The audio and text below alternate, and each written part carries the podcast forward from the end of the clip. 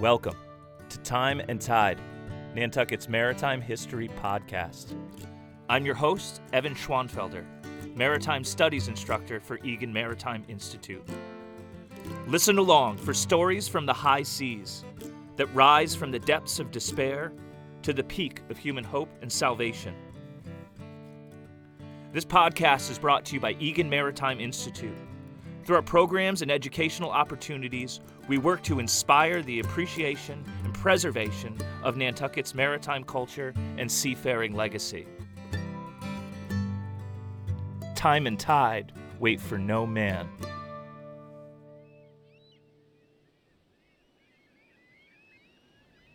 Hope everyone is well and staying safe out there. We are super excited to announce that we hit over 1,000 downloads since our launch. We've got some great feedback on the previous Lightship episode. And if you're enjoying the podcast, remember to share with friends and family. Just a reminder as well, you can find us on Apple Podcasts, Spotify, and Stitcher. Enjoy the show. Episode 5 The Great Gale of 1879. Today we travel back to the late 19th century when Nantucket Sound, located in between the major ports of New York and Boston, was one of the most heavily trafficked marine highways in the country.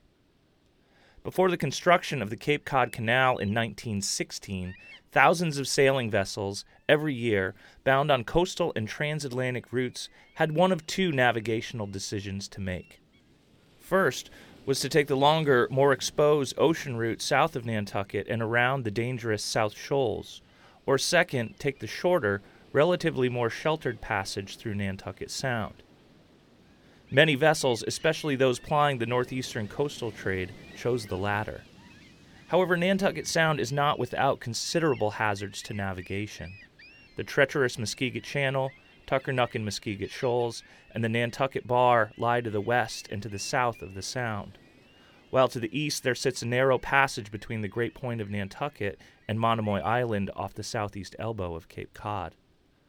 All around this channel is a veritable maze of shoals, rips, and sandbars, which have seen many a shipwreck over the centuries. The greatest threat to mariners occurred during the winter and early spring seasons when violent storms blowing in a northerly direction arrived with little notice, catching ships off guard and running them aground on the shoals and the rips. Ships could be broken up in a matter of days or even hours in the pounding surf, with sailors facing great risk to life and limb because of the cold water and extreme weather. Many had only to cling to the rigging, pray, and wait for the life saving crews from Nantucket to take action and come to their rescue. Such was the case in late March during the Great Gale of 1879, when 11 shipwrecks occurred around the island, and the bravery of Nantucket's volunteer lifesavers would be put to the ultimate test.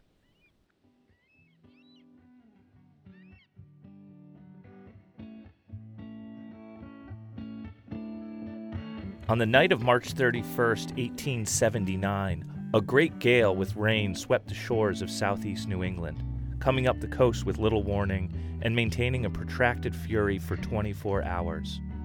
A dozen shipwrecks were the toll of this storm. The three masted schooner Emma G. Edwards of Camden, New Jersey, loaded with coal for Boston, took the storm off Chatham on Cape Cod.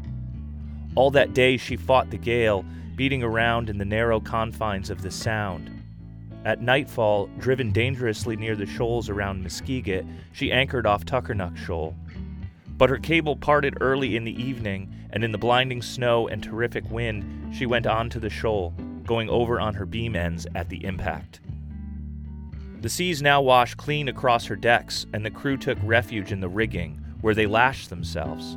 The seas swept over the craft continuously, one by one, the crew lost their grips in the icy darkness and were washed away, until only four remained the steward, the mate, a son of the captain, and a man named Thomas Brown, a German sailor. When morning dawned on the second, only young Bryant and Brown remained alive, the steward having died from exposure and the mate having been swept to his death. Captain Thomas F. Sansbury was informed by Billy Clark, the town crier, that four vessels were in distress off the west end. Together with a volunteer crew, Captain Sansbury left town on Tuesday morning for Madaket, where they got a dory and rowed over to Tuckernuck. Pulling the Big Humane Society's boats from its house, Captain Sansbury launched it with a crew composed of Edwin Smith, John B. Dunham, Andrew Brooks, George S. Coffin, James C. Sansbury, Henry C. Coffin, and Marcus W. Dunham. The last survivor of that boat's crew, Marcus W. Dunham, told of the experience many years later. It blew a living gale on that day, he said. We launched the Humane Society's boat from the north end of Tuckernuck, where she was kept in a house. We had two men on a thwart, each man on an oar, as we had to pull into the wind. The tops of the seas blew constantly into the boat, and we had to bail. Captain Sansbury was at the steering oar. Four schooners were in sight, all in distress. Rowing to windward, the men pulled the rescue boat to the J.W. Hall, the first schooner to windward, and took off four men. The next schooner approached, the Emma, was in less dangerous predicament than another craft which could be seen on her beam ends well offshore. The helpless schooner was the Emma G. Edwards, loaded with coal as were the others. It was a long, hard pull for the oarsmen. Slowly but surely they came up to the Edwards. It was then that they found that of the two sailors who had survived the wreck, only one was still alive Thomas Brown. He was quickly taken aboard the lifeboat, together with the frozen corpses of his shipmates, one of whom, the son of Captain Bryant, had been lashed to the mast. The rescue of the sole survivor was made possible by the heroism of George Coffin, who swam from the lifeboat to the schooner to make fast a temporary mooring line. By this time, the gale was so strong that the lifeboat was unable to make any headway back to Tuckernuck. Captain Sansbury decided to head for town. After a row of 11 miles, they crossed the bar and entered the harbor safely the grim portion of their cargo being taken to the Humane House on South Water Street as a temporary morgue. Captain Thomas Sansbury did not tarry in town. He knew that the crews of the other wrecked schooners were facing another night of terror. Placing a whaleboat on a carrying rig, he had it hauled out to Madaket. Launching was quickly accomplished, and the crew took him first to Tuckernuck and then over to Muskeget. Here, the volunteer crew of lifesavers huddled together under the lee of their boat, awaiting the dawn. At daybreak, they pushed their boat through the breakers and rowed out to the schooner J.W. Hall. After taking off the crew, they continued to the schooner Emma, performing a similar rescue. At 3 o'clock in the afternoon of April 3, 1879, the whaleboat, dangerously loaded with its human cargo, reached shore safely. The entire stretch of the rescue work had taken 32 hours hours of exposure, storm, darkness, toil at the oars, and hunger. The skill of the Nantucket's volunteer lifesavers was never more dramatically demonstrated, and the episode was long remembered by the townspeople.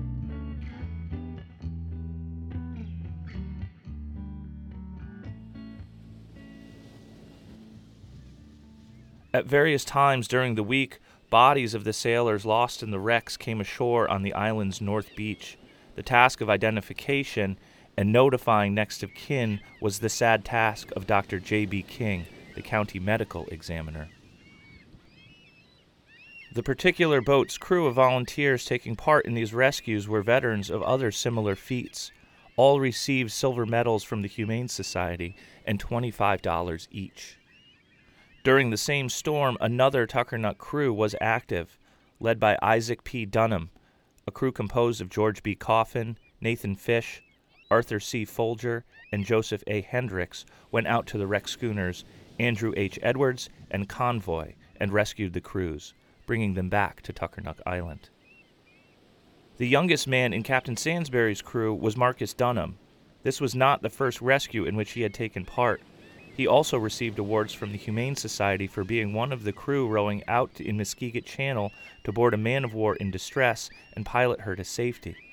This was in 1876, when he was just 17 years old. Again in 1878, he was one of a crew rowing survivors off the wrecked schooner John Farnham off of Tuckernuck. To return to the March gale of 1879 and the fleet of schooners caught at the eastern entrance to Nantucket Sound, Twelve vessels were able to skirt past Stonehorse and Great Round Shoals and slip down by Great Point along the east shore of Nantucket.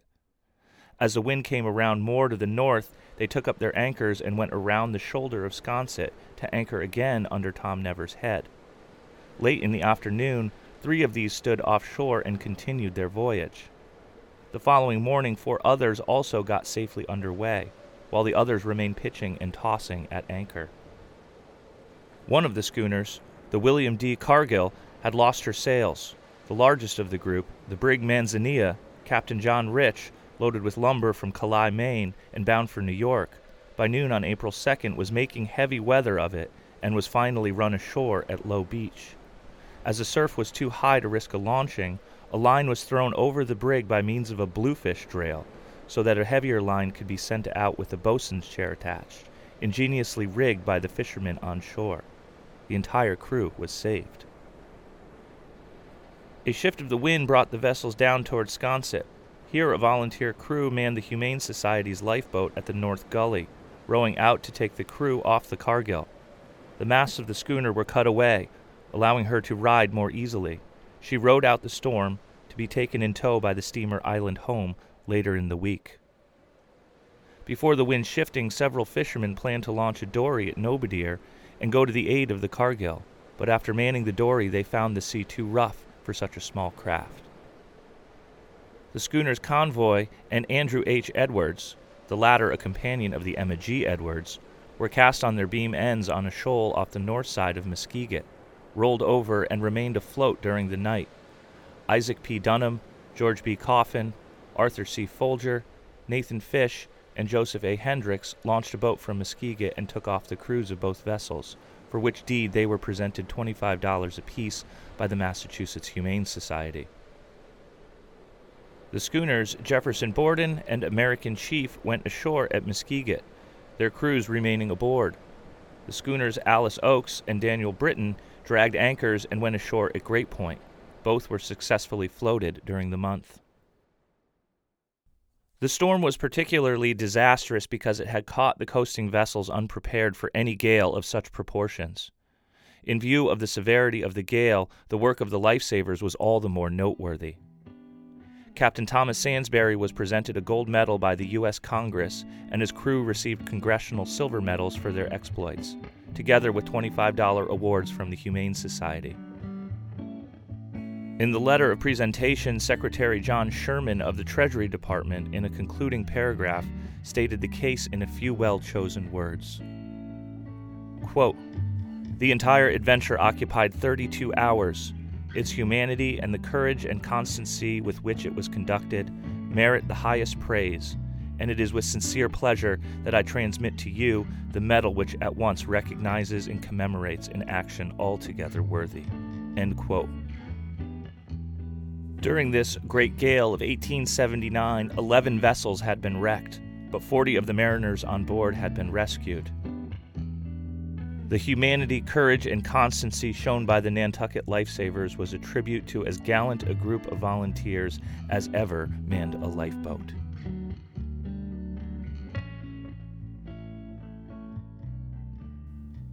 Hope you all enjoyed the story of the Great Gale of 1879. Katie, what'd you think? I thought that was an incredible story. I cannot imagine going out to sea during one of those storms in the middle of rough, freezing waters. And it's just an amazing story of bravery and courage once again. Yeah, time was of the essence in these rescues. So they couldn't wait for the storm to pass. They had to go out in the teeth of the storm and, uh, and pretty small rowboats. It's just incredible. I was wondering more about the, you know, the, they said it took place within 32 hours. So I wanted to hear a little more about that timeline. And there's one part in particular that has stuck with me from listening to this episode. And it's the part where they're coming up to the Emma G. Edwards to perform the rescue. And I believe you said one of the rescuers jumps in the water, swims to the big boat to secure a line and I was wondering if you could talk more about that for myself and some listeners, just the details of what they did and how come they had mm-hmm. to do that. I mean, that sounds absolutely crazy to me. Yeah, just to paint the picture for you a little bit, this storm would have come out of nowhere. This is a late winter storm. Uh, there's a, a, massive amount of sailing traffic in Nantucket Sound at the time. It is a major throughway for, for vessels. We don't have the exact statistics, but probably blowing hurricane force. So, you know, winds in excess of 60 miles an hour, surf, cold temperatures, breaking waves, you name it. Uh, it would be a pretty dire situation out in the shoals in the West End. The crew started in town when they heard that there were wrecks off of Muskeget. They hauled a dory from town in the center of the island, six miles west to Eel Point. From there, they rowed over to Tuckernuck Island, just under two miles away. Went to the Massachusetts Humane Society house and got one of their lifeboats. It was an unmanned station, but it had a lifeboat at the hut. The crew got in the lifeboat, went out and surveyed the scene where there were the four wrecks, and they took the survivors off the wrecks that were most stranded at the time.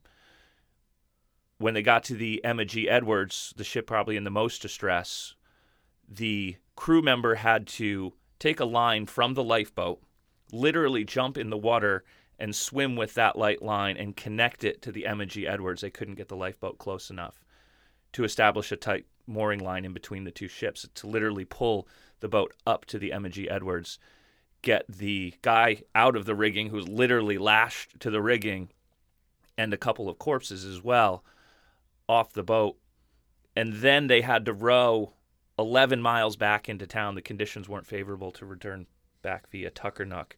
They had to go 11 miles eastward back to town, drop off the survivors and the bodies, and then they got a whaleboat and had it hauled back out to Madaket, launched it again from Madaket over to Muskeget. They got there at midnight, spent the night under the lifeboat, and then continued the rescue the, the next morning, saving the crews. And I believe they returned to Tuckernuck on that second trip.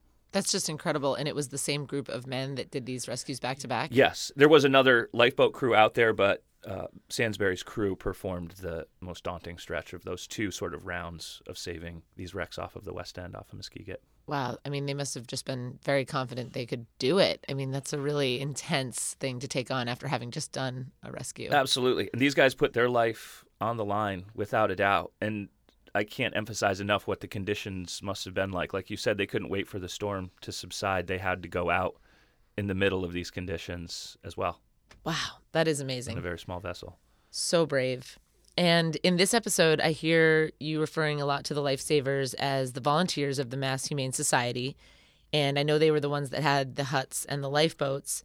I didn't realize before that they had a hut with a boat over on Tuckernuck. Thankfully, they Yep. did.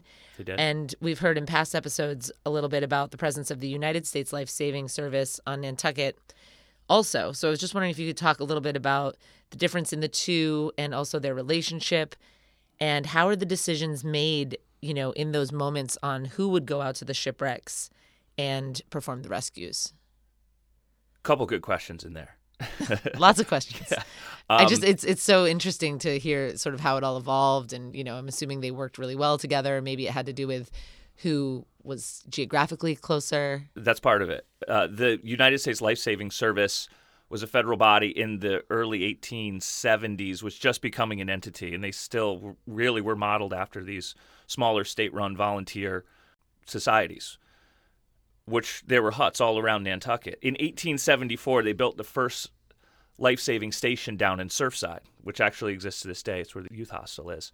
Um, but that was at the time in 1879 that was the only u.s life-saving station on the island that was fully manned and it's on the, the south shore south central part of the island So those those guys were on like a payroll uh, sort of or they were being yes paid. they were they were a fully manned crew And they patrolled there. the beaches um, but at the time in 1879 if there were any wrecks out in tuckernuck or muskeget or out near great point uh, the volunteers would still be very active. They would be the ones to really get called to the scene. Sansbury knew the West End very well, so it was him and his crew that knew the waters and where the boats were and, and how to perform the rescues. and they were the volunteers for the mass humane. Exactly. And they were volunteers, they were unpaid. They did, if they performed feats of life saving, they were awarded medals and, and monetary awards, as they were in this case. But partly because of all these wrecks in the late 19th century, there was a U.S. life saving station established on Muskeget in 1882, so only three years after this rescue, of which Thomas Sansbury was the first master. And then there was one built the year after in 1883 out in Coskata on the east side. Wow. So by 1883, four years after this wreck, you have the Surfside Life Saving Station on the south shore, the Muskeget Life Saving Station out on the very west end in Muskeget Island, and the Coskata Life Saving Station out near Great Point on the east end. and that would mean that Sansbury lived over in Muskeget. He did, and I think he lived For for a while? while on Tuckernuck, uh, but he was the the master, the station master of the Muskeget Life Saving Station from 1883 to 1886, I believe. And did he also have a team that would stay there with him periodically? Once the once The the, life-saving. station was established and under the U- U.S. Life Saving Service, yes, wow, that must have just been an adventure in itself to live out at the station. absolutely. Uh, I've been over to Tucker Tuckernuck a couple times. I have not been over to Muskeget yet. I know I've I've sailed by it and I've been by it in boats, and it is a pretty small Desolate. Yeah, it would have lonely been outpost out there. Yeah, might have been really peaceful I- sometimes. I'm sure it was very beautiful at times too. But in the times of these these winter storms and um, especially in the the age of sail, they would have seen a lot of.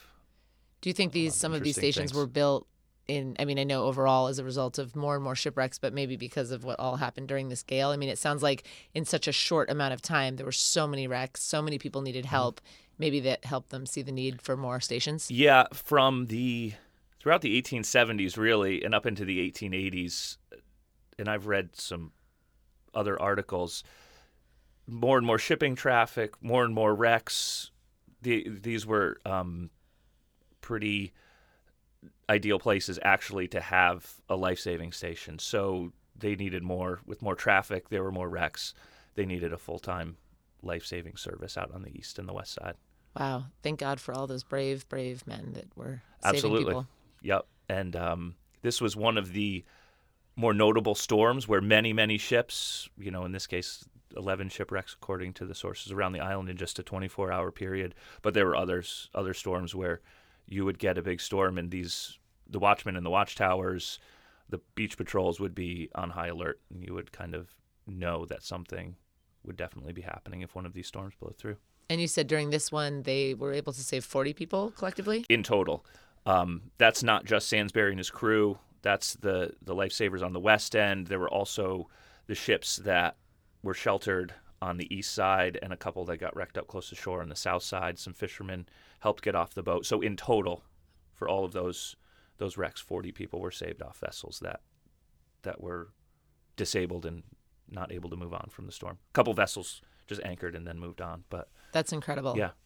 Well, that's a great, great story for this episode. I feel like people are really going to enjoy this one. I really enjoyed hearing more about it and just trying to picture, again, going out in those tiny boats that, you know, in weather that has just wrecked these huge ships and just having the, the guts to go out there and have the drive to save others is amazing. Yeah, and I just think of the just sort of the visual image, you know. I spend some time fishing out in the West End and I kind of look out and just imagine seeing these these massive sailing ships just I mean, wrecked and then coming up on that in a rowboat Yeah. is pretty did pretty the did the guy that jumped in the water have a life jacket on? Probably. I would hope so. I think so. They had, you know, the old life jackets like? were Yeah. made of cork and, Sure. and cloth. Um, I would imagine, may, maybe not. I don't know. I don't have a, a must source have for that. But Been a great swimmer. yes, and he must have been pretty good at um, tolerating the cold. Yes. Well, that's incredible. Uh, thanks again for sharing this story with everyone. I think the listeners are really going to love it. Thank you so much, Katie. You're welcome. And thank you all for listening. We'll see you next time.